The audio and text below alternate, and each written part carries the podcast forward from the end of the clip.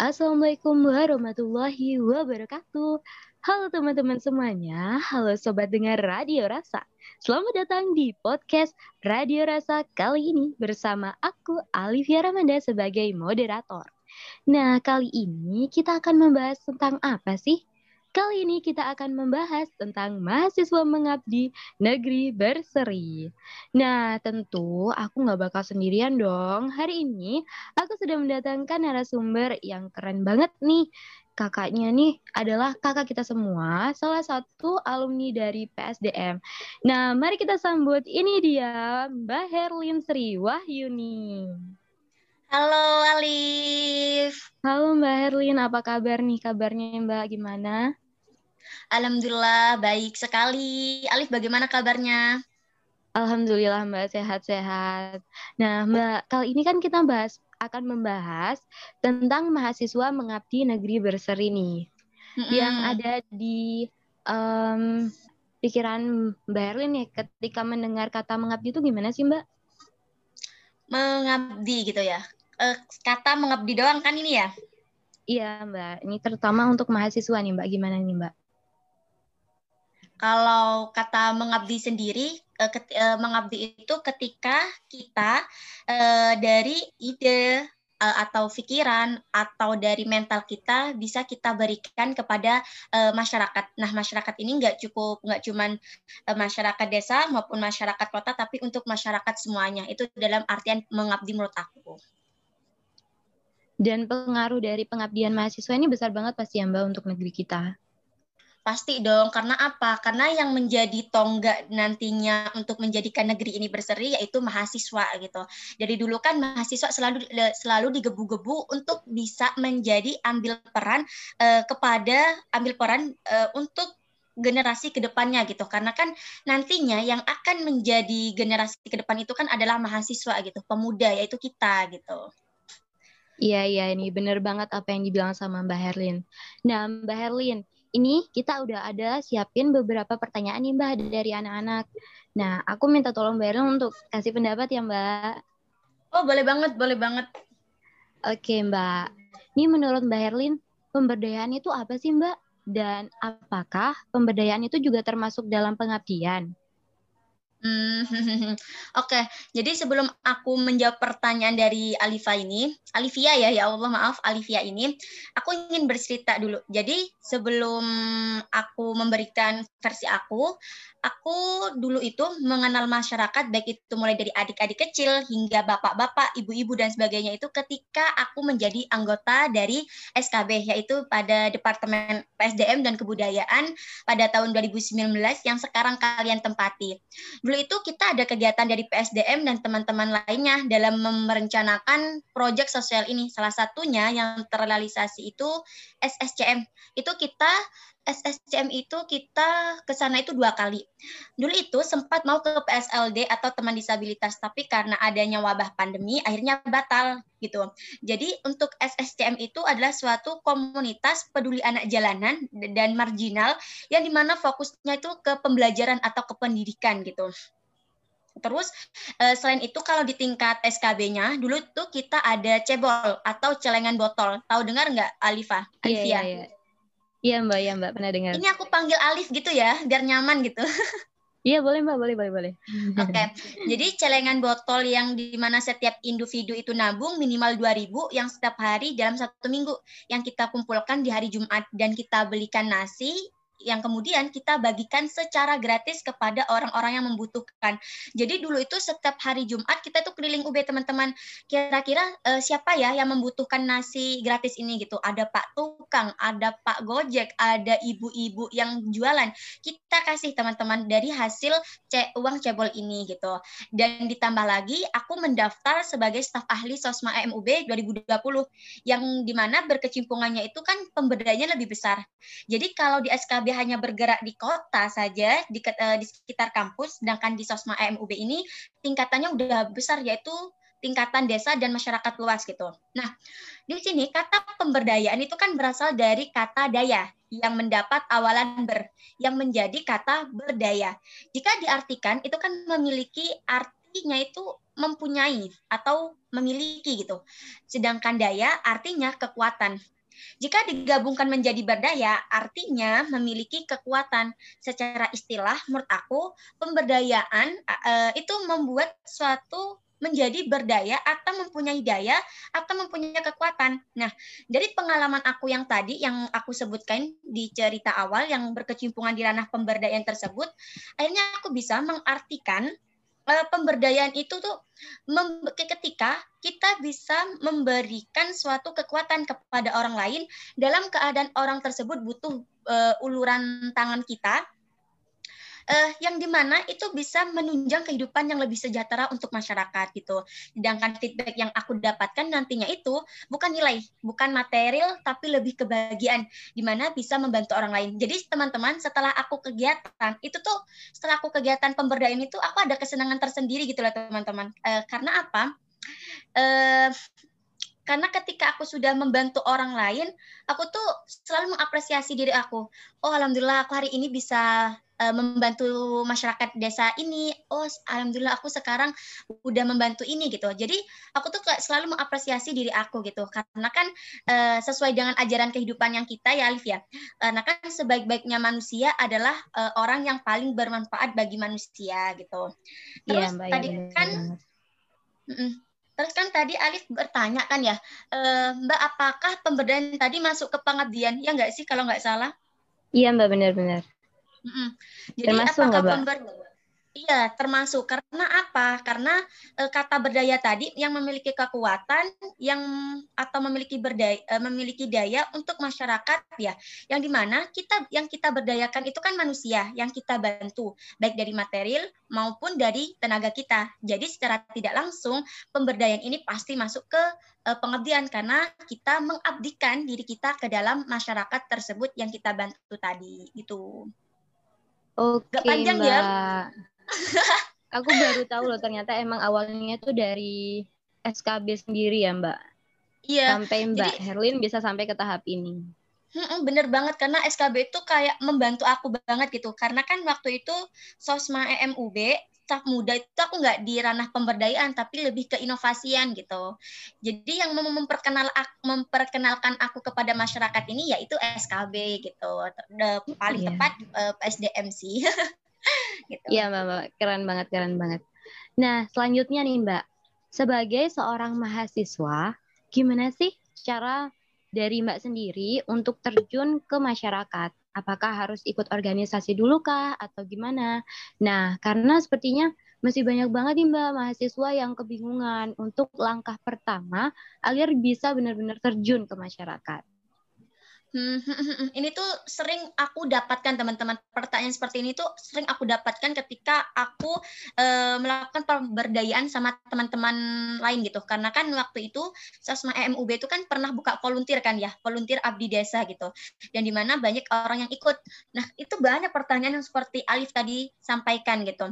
Jadi Alif e, seorang mahasiswa itu harus mengeksplor dirinya di berbagai tempat untuk bisa terjun ke masyarakat. Tapi jangan dijadikan patokan kalau ikut organisasi pasti akan terjun ke masyarakat. Itu belum pasti. Karena apa? Hmm. Karena tidak semua organisasi itu terjunnya ke masyarakat atau ke pemberdayaan, tapi mungkin ada yang lebih ke pengembangan dan pelayanan. Tapi organisasi ini bisa menjadi seribu kunci eh, teman-teman mahasiswa untuk bisa terjun ke masyarakat.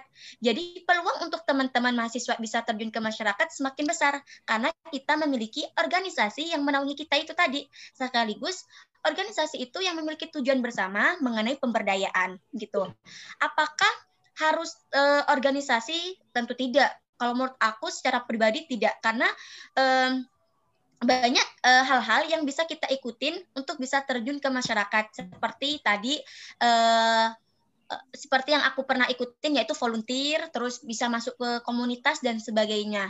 Nah, untuk cara langkahnya ya, cara langkahnya sendiri untuk mahasiswa bisa terjun ke masyarakat itu nggak harus dengan langkah yang besar gitu. Dimulai aja dari yang kecil. Bisa bisa menjadi volunteer volunteer, menjadi anggota Karang Taruna. Kalau di rumah-rumah itu kan kampung-kampung itu yeah, kan yeah. Karang Taruna kan ya? Iya Mbak, benar Mbak. Atau menjadi bagian komunitas yang ranahnya emang pengabdian gitu. Karena menurut uh, aku pribadi ya Alif ya, untuk bisa ke atas kita harus memulai dengan hal-hal yang kecil. Karena dari hal yang kecil itu kita bisa belajar dari suatu problem atau bisa mengatasi problem yang ada di masyarakat tersebut. Dan sekaligus hal ini bisa menjadi suatu tolak ukur pada diri kita mengenai seberapa minat sih kita kepada masyarakat dan kemampuan kita beradaptasi dengan masyarakat itu seberapa besar gitu. Nah, ini mungkin bisa kita cari dengan hal-hal yang kecil tadi itu. Iya, Mbak. Keren Mbak seriusan. nah, Mbak, yang selanjutnya nih, Mbak. Aku kan baru-baru dengar nih, ternyata baru-baru ini Kemendikbud juga ngeluarin program pendanaan PHP 2D kan, Mbak. Nah, hmm. PHP 2D itu program yang kayak gimana sih, Mbak? Dan gimana sih menurut Mbak Herlin soal program itu? Hmm, PHP 2D itu kan singkatan dari Program Holistik Pembinaan dan Pemberdayaan Desa. Tapi kita sering singkat dengan PHP 2D karena kan kepanjangan ya. Karena kalau kita ngomong iya, Program yeah, Holistik Pembinaan dan Pemberdayaan Desa gitu, kayak seakan-akan kita kayak uh, orasi gitu. Jadi PHP 2D ini adalah suatu program dari Kemendikbud untuk mahasiswa dalam membangun desa. Programnya itu 11 12 seperti PKM atau PKM PM, eh, lebih ke PKM PM itu pengabdian masyarakat. Jadi kita itu nanti membuat proposal yang isinya adalah rancangan program pemberdayaan kita untuk menyelesaikan suatu problem atau masalah di desa tersebut sebagai mitra kita, yang di mana kita bersaing dengan seluruh proposal di Indonesia untuk mendapatkan pendanaan yang besar maksimal 40 juta. Jadi eh, jadi hmm. kita itu bersaing untuk mendapatkan uh, pendanaan sebesar semaksimal 40 juta. Tapi pastilah ya dipotong dipotong nggak mungkin kalau 40 juta. Contohnya aja kemarin Mbak Erlin itu mengajukan 36 juta, tapi dipotongnya 7 jadi 29 juta. Itu aja Mbak Erlin bingung untuk menghabiskan. Karena oh, kenapa Mbak Erlin udah keterima apa? ya Mbak proposal? Iya sudah tahun kemarin kan. Jadi PHP 2D ini tuh ketika aku menjadi staf ahli Sosma MUB gitu. Jadi kita kan ini kan bagian dari Pengmas kan ya. Jadi Sosma itu ada dua dirjen, gerakan sosial sama pengabdian masyarakat. Nah, Mbak Erlin itu uh, kok Mbak Erlin dan aku itu masuk ke uh, pengabdian masyarakatnya itu. Jadi kan di pengabdian masyarakat itu ada dua lagi dibagi. Ada pengabdian di desa dan pengabdian di kota. Uh, Alif tahu ini enggak Kampung Biru Arema? Iya iya iya, tahu-tahu. Nah itu itu tuh ini pengabdian kita di sana. Jadi kita mengabdikan di sana itu selama satu tahun. Terus uh, ada di desa Pujon, desa Tawangsari gitu. Ketika dimusyawarahkan siapa nih yang uh, bisa menjadi ketua gitu. Nah teman-teman itu nunjuknya Mbak Erlin. Jadi nunjuknya aku untuk maju jadi ketua PHP 2D ini gitu dengan waktu dua minggu. Jadi kita itu telat banget awalnya uh, Dikbud ini mengumumkan satu bulan, Sosma ini tahu cuman lima uh, Hamin dua minggu pengumpulan. Siapa yang nggak gupuh gitu yang pertama ya, karena yang karena kita itu ada di rumah sendiri di rumah masing-masing, terus waktu itu masih uh, masifnya corona gitu ya, kita PSBB sangat diketat di, diketat dan sebagainya gitu, dan alhamdulillah banget. Uh, uh, birokrasi dari pem, uh, dari perangkat desa Tawangsan itu enak banget gitu. Tapi nggak enaknya itu di rektorat. Karena rektorat itu lama gitu. Jadi ada awal Mbak Erlin, aku tuh kayak merasa, aduh kayaknya aku nggak usah maju deh gitu. Ada waktu eh, nggak uh, usah maju deh, nggak usah maju gitu. Karena waktunya udah mepet gitu. Itu sih. Yeah. Tapi yeah, iya. ternyata yeah jadi waktu itu ada keraguan gitu. Karena waktunya mepet rektorat ini lama uh kayak ada marah dan sebagainya gitu. Tapi uh, alhamdulillah kita itu upload hamin per hamin jam bab jam gitu. Uploadnya itu kan jam 12 kan ya. Aku tuh bisa upload itu tuh jam 10 gitu. Itu pun langsung servernya error lah dan sebagainya gitu. Itu yang tapi alhamdulillahnya uh, tadi kita harus berani mencoba agar kita bisa tahu gitu seberapa bisa kita untuk bisa melangkah ke depan gitu. Jadi kemarin itu PHP 2D ini sangat minim diinformasikan nggak salah. Jadi PHP 2D ini teman-teman Ormawa, organisasi mahasiswa itu minim informasi mengenai PHP 2D. Jadi yang tahu hmm. itu lebih ke FPIK. FPIK itu eh, dalam organisasi SKM-nya, Sekolah Kreativitas Mahasiswa kalau nggak salah. Nah itu tuh setiap tahun mereka selalu dapat gitu. Sedangkan Sosma itu nggak dapat jadi uh, waktu tahun kemarin sebelum aku daftar sosma itu sosma belum dapat. Jadi yang cuman dapat itu cuman FPIK aja gitu. Jadi alhamdulillah ada PHP 2D, aku tuh kayak berani aku tuh sosma gitu, sosma EM. Di mana aku yang membawahi uh, semua pengabdian yang ada di UB gitu. Masa iya yang menjadi koordinator aja kalah daripada di bawahnya gitu. Jadi itu kayak menjadi semangat aku untuk lolos di PHP 2D ini dan alhamdulillah banget kita bisa lolos di kalau di UB itu kan mengajukan tujuh proposal ya e, mengajukan tujuh proposal dengan lawan 1.500 proposal di Indonesia. E, UB lolos wow. dengan dua tim. E, ada aku, Sosma, dan ada FPIK gitu. Terus uh, gimana sih Kak program PHP 2D ini ya? Tadi ya menurut uh, kata Alif ya? Iya, iya. Itu gimana Mbak? Jadi, Kayak gimana sih kerjanya gitu? Tuh. Kerjanya? Bukan maksudnya uh, dalam penerapannya atau setelah dapat itu Mbak Herlin tuh gimana gitu? Atau dari sosmanya sendiri tuh gimana? Oke, setelah dapat ya. Kalau uh, ya. setelah dapat setelah dapat PHP 2 ini lolos gitu. Waktu itu aku kan tidur ya teman-teman. Aku cerita sedikit ya. Jadi itu grup itu udah rame. Ya alhamdulillah kita lolos, bla bla bla gitu. Aku tuh tidur karena malamnya karena aku begadang dan sebagainya, aku nggak tahu. Tiba-tiba aku tuh ditelepon sama teman aku. Herlin kita lolos. Lolos oh, aku tuh kayak tanya, lolos apa gitu. PHP 2D sumpah kayak aku tuh ada rasa takut, ada rasa senang. Takutnya ya Allah, kira-kira aku bisa nggak ya berhasil? Ini kita pakai dana dananya dikti gitu loh. Aku aku nggak semangat yeah, lagi yeah. teman-teman. Eh aku nggak semangat lagi Alif.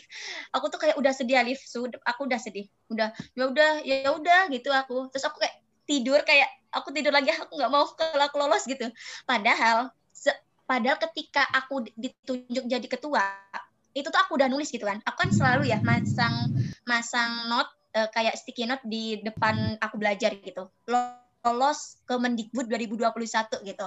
Aku udah masang. Jadi setiap aku berdoa, setiap aku belajar, ketika aku ingat, ketika aku uh, melihat ke depan, Bismillah, Bismillah, aku aku sholawatin gitu. Itu salah satu kunci aku gitu. Terus itu tuh aku enggak itu tuh semuanya udah dipraktekin sama orang lain gitu. Terus ketika tiba-tiba uh, Trisosma menteri sosma ini telepon telepon aku gitu. Heboh kan karena menteriku itu eh, uh, ibunya emang heboh banget lah. Erlin kita lolos alhamdulillah.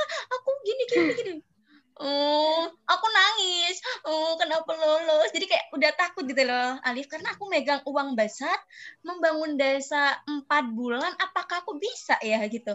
Itu kayak menjadi iya. PR sangat berat gitu. Apalagi aku tuh ya sama masyarakat desa Tawangsari itu belum kenalan. Kayak aduh Alif nggak ada waktu untuk kenalan karena karena karena pandemi. Karena karena karena pandemi. Jadi eh, nggak ada kenalan apa pun akhirnya itu kayak ya udah Bismillah Bismillah gitu. Jadi aku ya merasa ya udah si Herlin ini rezeki gitu. Berarti kan intinya dikti itu memberikan kepercayaan untuk Herlin dan untuk teman-teman tim untuk bisa berlomba-lomba dalam program PHP 2D ini gitu kan. Karena menurut iya, aku ya, eksistensinya PHP 2D ini sangat tinggi dan keren banget gitu.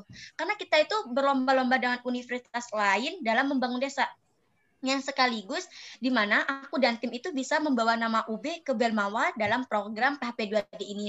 Aku tuh uh, bersyukurin sekali ya yang uh, maksudnya itu bersyukur banget mendapatkan kepercayaan ini karena aku tuh berpikir tujuan akhir dari kuliah itu kan nantinya akan kembali ke masyarakat gitu kan ya ya.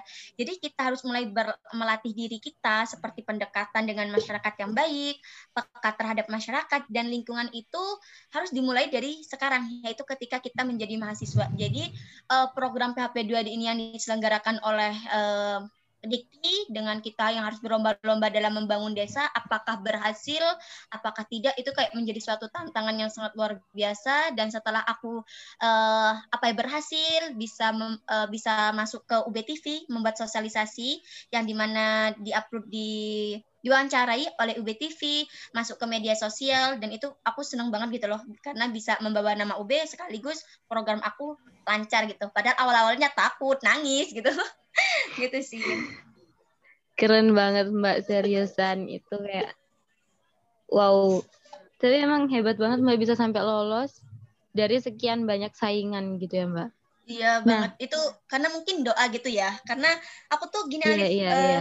Selama ini aku pun uh, bisa juara A, B, C, lolos A, B, C itu bukan karena aku dan tim pintar. Tapi kalau tim pasti pintar ya. Kalau aku sendiri bukan karena aku pintar gitu.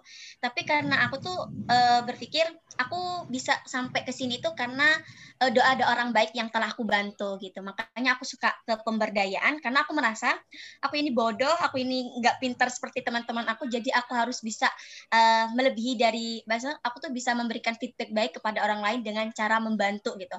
Mungkin dengan aku membantu mereka yang membutuhkan bantuan aku, dengan doanya mereka aku bisa menjadi orang uh, bisa lebih baik lagi gitu. Apa yang menjadi capaian aku dengan doanya beliau itu tuh bisa terkabulkan gitu. Aku selalu ber, uh, selalu berpikir seperti itu.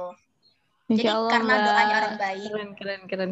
Iya benar-benar banget benar banget mbak. Aku ingin upload sekeras-kerasnya rasanya. Oke mbak, ini selanjutnya nih mbak. Benefit apa aja sih yang udah mbak dapetin nih dari program PHP 2D ini? Uh, kalau benefitnya itu nggak bisa dihitung sih saking banyaknya gitu aduh gak bisa gak bisa dihitung gitu. Tapi kalau bicara benefitnya itu kan beda-beda ya, tergantung setiap individu, eh, individu merasakan benefit nantinya kalau ikut PHP 2D gitu. Kalau sesuai hmm. dengan buku panduan PHP 2D, mahasiswa yang bisa lolos PHP 2D ini bisa konversi KKN.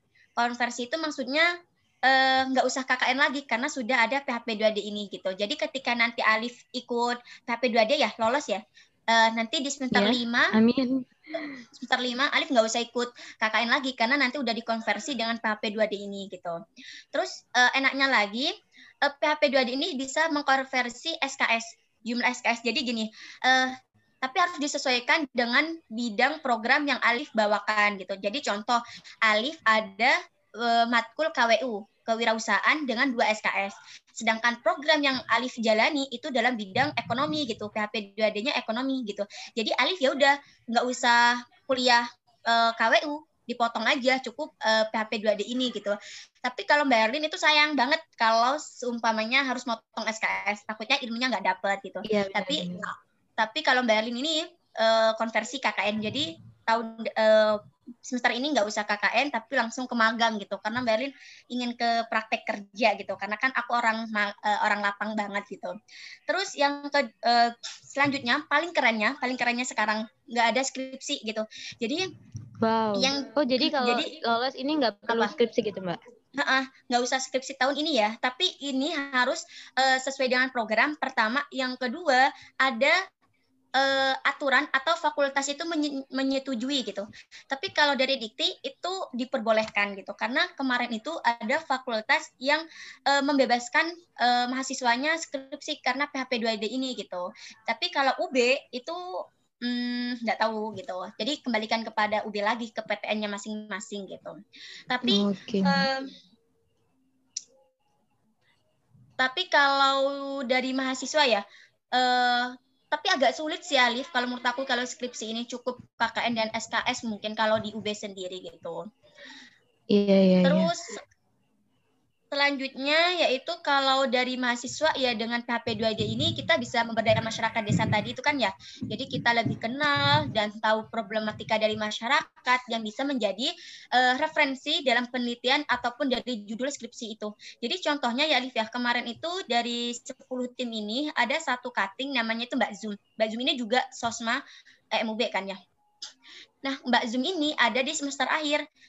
Akhir kan di semester yeah, akhir yeah. ya kan mbaknya yeah. ini kan bagian dari FP eh FTP kalau nggak salah FTP nah karena dengan dia ikut PHP 2D ini kan kita kan batik ya programnya Mbak Erlin itu kan batik ya di Desa Sari. Akhirnya tuh dia tuh berinisiatif untuk membuat uh, pewarna uh, alami gitu untuk pewarna batik. Nah ini kan kayak menjadi suatu referensi kan yang bisa diambil hikmahnya dari mahasiswa gitu. Terus selanjutnya hmm, kalau secara pribadi ya, secara pribadi dengan adanya PHP 2D ini, aku bisa menemukan passion aku. Jadi ketika adanya PHP 2D ini, uh, aku tuh bisa menemukan passion aku tadi ya Livia. Karena oh ini loh passion aku. Jadi ketika aku berkecimpungan ketika aku melakukan pemberdayaan itu ada kesenangan tersendiri gitu. Aku nyaman dengan uh, bercekrama dengan masyarakat uh, nyaman dengan kalau melobi melobi perangkat desa, mengatur desa itu aku kayak seneng banget gitu. Dan aku merasakan oh ini loh uh, passion yang aku ingin ingin gitu. Jadi ketika kemarin yeah, ada pendaftaran jadi... BPH BPH di organisasi yang aku ikuti, aku nggak mau gitu karena aku merasa ini passion aku gitu di pemberdayaan gitu. Terus karena yeah, bener banget karena aku menemukan passion di pemberdayaan ini, jadi aku harus mengupdate ilmu dari masyarakat tersebut. Uh, dan karena PHP 2ID ini, aku juga bisa dikenal oleh birokrasi rektorat dan orang-orang hebat yang selalu menginspirasi aku gitu. Ditambah lagi ya, dengan orang tua aku yang selalu memberikan emoticon jempol gitu, setiap aku story tentang PHP 2D. Nah ini tuh yang menjadi sebuah uh, kesenangan tersendiri gitu menjadi suatu hmm. kebanggaan untuk aku karena aku bisa membantu orang lain dan bisa membuat orang-orang sekitar aku tuh tersenyum uh, dengan uh, tersenyum atau yang mem bisa membuat uh, atau uh, bisa membuat mereka tuh bangga dengan apa yang aku lakukan seperti itu. Aku jadi pingin tahu banget nih Mbak Serusan sama proposalnya. jadi proposalnya itu nanti Alif yang buat sama teman tim gitu. Ini uh, terakhir itu tanggal 7 April lah. Tapi insya Allah ada perpanjangan gitu. Kalau Alif apa? Hmm. Uh, fakultas apa Alif? Aku dari vokasi Mbak. Oh, kalau vokasi ini uh, tahun tahun sekarang itu nggak bisa ikut PHP 2D. Mm-hmm. Tapi jangan ya, sedih. ya. Iya, waktu itu jangan sedih uh, bukan berarti dipeta-petakan ya karena ada program vokasi lain apa gitu itu juga ranah kepemberdayaan kalau nggak salah jadi PHP 2D ini tahun sekarang itu hanya untuk uh, teman-teman S1 mm-hmm.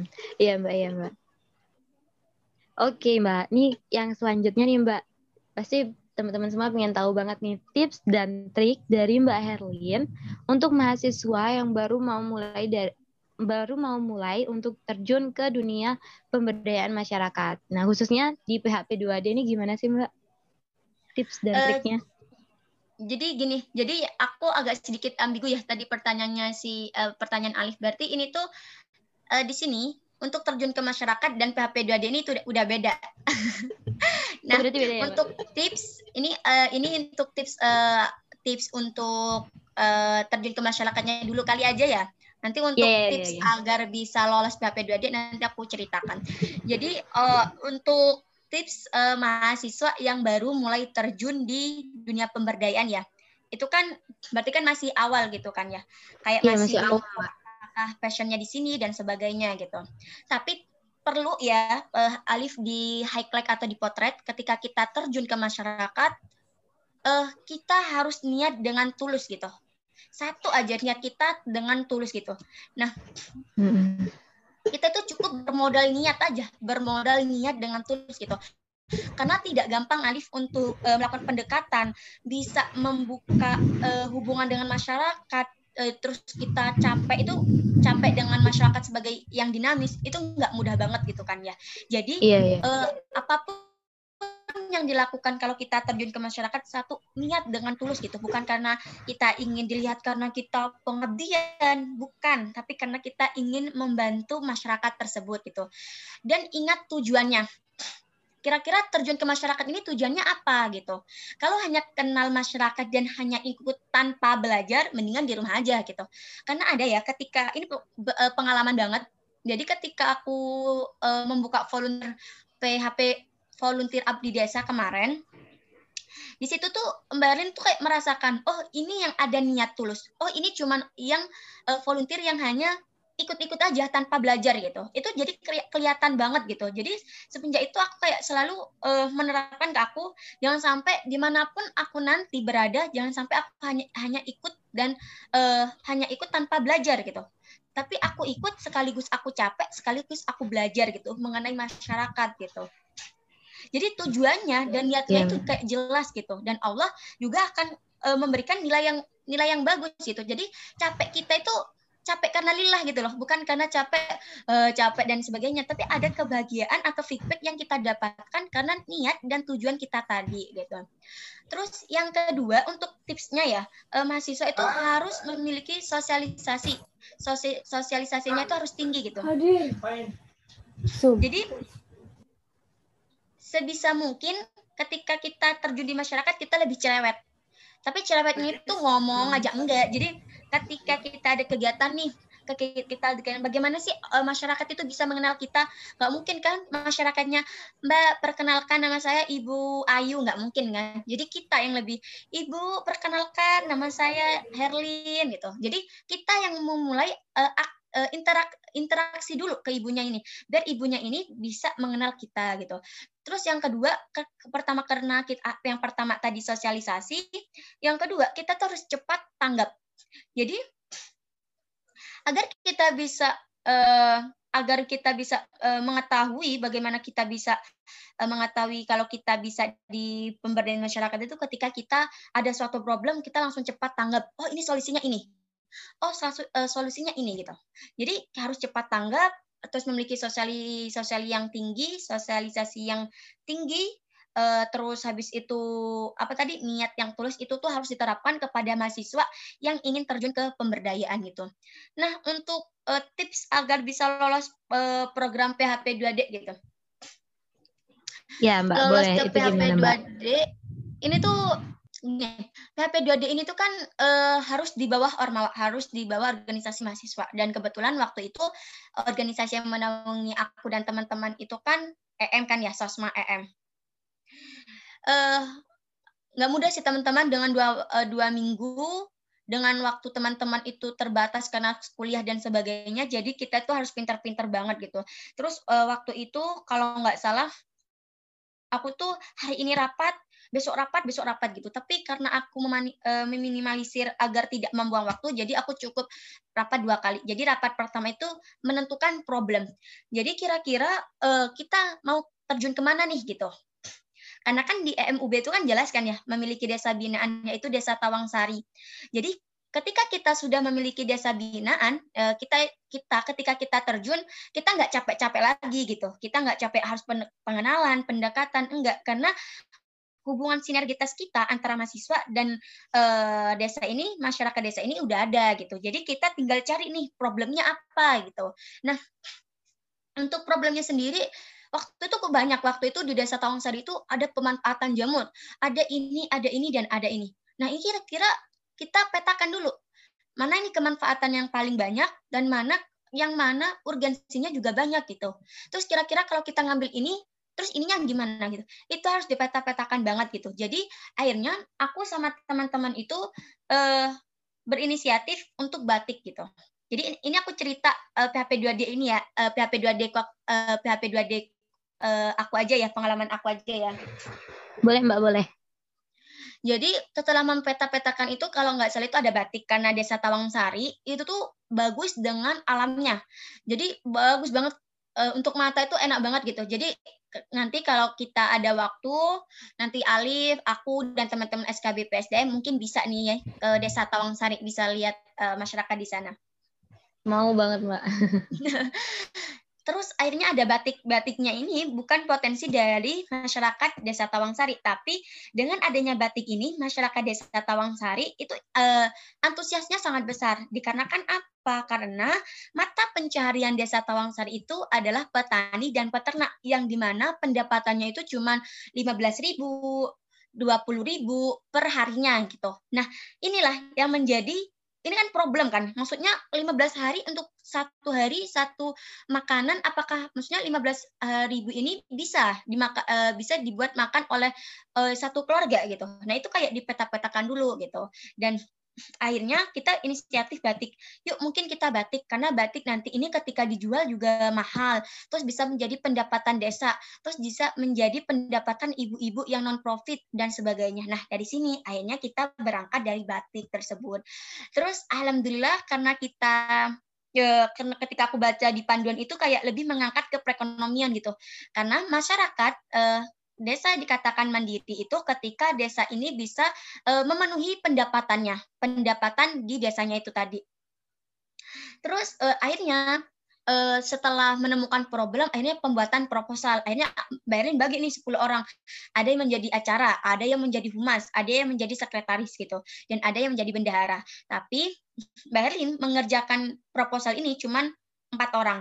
Tiga sih dua sekretaris satu aku. Dan bersyukurnya aku tuh gini karena aku sudah berkecimpungan di dunia kepenulisan di di awal maba itu kan aku baru baru kayak uh, menuntut diri aku bisa nulis gitu. Dan alhamdulillah ilmu yang aku dapatkan dari kepenulisan ini aku terapkan di PHP 2D ini. Jadi aku tahu teman-teman kira-kira dalam kepenulisan ini mana sih yang harus kita highlight, mana sih yang harus kita uh, tonjolkan gitu agar nanti uh, proposal ini ketika dibaca menjadi suatu menarik gitu. Bahasanya ini tuh sesuai uh, anjuran pemerintah seperti apa gitu. Terus kita mencari indikator keberhasilannya aku terapin aku masukin di proposal. Jadi aku tuh berupaya proposalku harus proposal yang paling bagus gitu. Jadi ketika teman-teman tipe apa-apa dan sebagainya, ayo ulang, ulang, ulang, ulang gitu. Karena aku tuh cerewet banget sih teman-teman kalau dalam penulisan judul dan sebagainya gitu. Terus aku itu selalu mengikut sertakan peran dosen. Jadi ketika proposal ini udah jadi, aku selalu minta koreksi. Terus ketika ini sudah selesai, aku juga minta koreksi ke Kak Kahfi. Kak Kahfi ini Dirjen Pemas Sosma. Kak ini kira-kira kurang apa ya Kak? Kak ini apa Bu? Kira-kira gini. Jadi aku kayak mengoptimalkan bagaimana proposalku bagus banget gitu. Ketika uh, padahal nanti ketika diterapkan nggak sesuai proposal, it's okay, nggak apa-apa. Yang penting proposalku lolos gitu. Itu inisiatif aku gitu. Dan alhamdulillah karena seleksinya nggak seribet sekarang. Kalau tahun sekarang itu harus dipresentasikan dulu, baru nanti bisa menjadi uh, acuan gitu, mana proposal yang paling bagus gitu. Tapi kalau tahun kemarin enggak. Jadi uh, habis mengajukan diseleksi lolos alhamdulillah kayak gitu. Jadi mungkin karena karena pertama itu karena isi proposal, kedua itu uh, problem yang aku bawa itu sangat uh, tinggi karena aku mencantumkan data kuantitatif, kualitatif dan sebagainya aku cantumin. Kalau ini tuh emang benar-benar butuh uh, suatu bantuan dari PHP 2D eh, dari PHP 2D ini dari Dikti gitu. Yang di mana program aku itu membuat Gria Cita jadi Gria Cita itu adalah rumah batik yang di mana nantinya itu sebagai pusat edukasi uh, desa uh, desa Tawangsari mengenai batik. Jadi nanti ketika kita beli batik, kita tuh nggak cuma beli batik, tapi uh, ada edukasinya gitu sambil melihat pemandangan desa Tawangsari yang sangat bagus gitu. Kan, terus karena tadi kita sudah uh, udah terjun ke masyarakat, otomatis kan kita sudah terlatih kan ya. Ketika kita ikut PHP 2D ini, program PHP 2D ini, kita akan lebih mudah karena sudah terbiasa dengan pengabdian atau pemberdayaan yang dilakukan. Jadi tadi yang aku singgung, uh, yang sesuai aku singgung tadi, untuk menuju ke atas atau menuju suatu yang besar, kita harus memulai yang hal kecil gitu. Iya, iya, benar banget apa yang dibilang sama Mbak Herlin.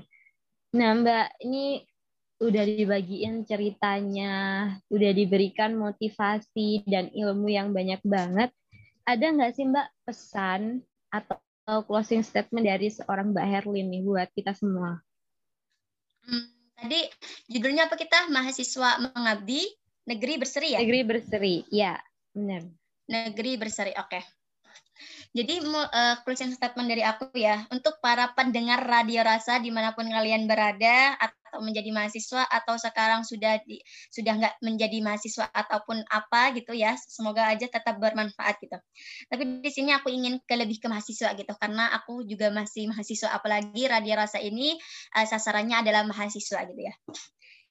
Uh, menjadi seorang mahasiswa itu suatu anugerah yang di mana semua orang tidak bisa menjadi mahasiswa uh, untuk teman-teman yang bisa menjadi mahasiswa sekarang jangan sampai menyia-nyiakan kesempatan ini gitu. Ambil peran kalian sebagai anak muda, sebagai mahasiswa yang mampu memberdayakan masyarakat dengan uluran rambut tangan kalian, eh, ide yang kalian ciptakan, fisik yang kalian berikan untuk menunjang kehidupan masyarakat yang membutuhkan bantuan kita. Karena pemuda dapat membangun budaya bangsa dalam kontribusinya maupun partisipasi nyatanya di setiap solusi yang diberikan untuk masyarakat. Terus uh, karena kita uh, dan karena kita manusia, jadilah manusia yang uh, baik yang sangat bermanfaat gitu. Dan ingat, kita menjadi bermanfaat bukan karena kita manusia uh, bukan karena kita mampu, tapi karena kita manusia yang hakikatnya adalah bermanfaat gitu.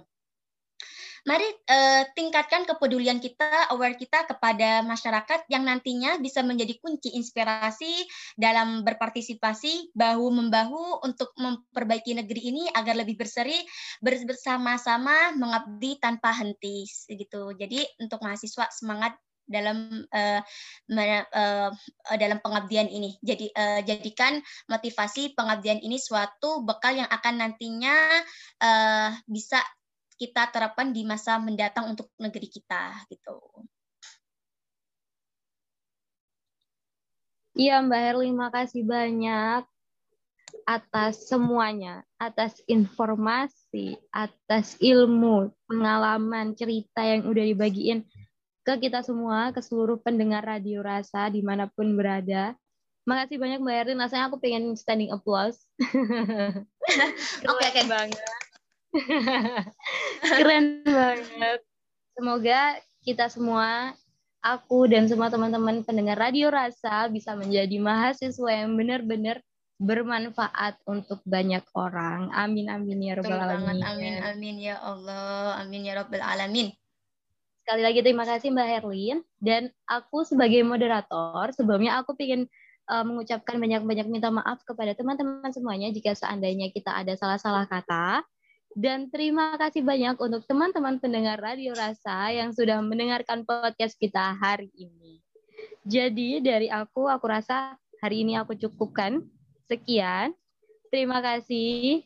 Wassalamualaikum warahmatullahi wabarakatuh. Dan sampai ketemu di podcast Radio Rasa selanjutnya. Yeay, terima kasih. Salam sehat dari aku. Teman-teman on cam yuk.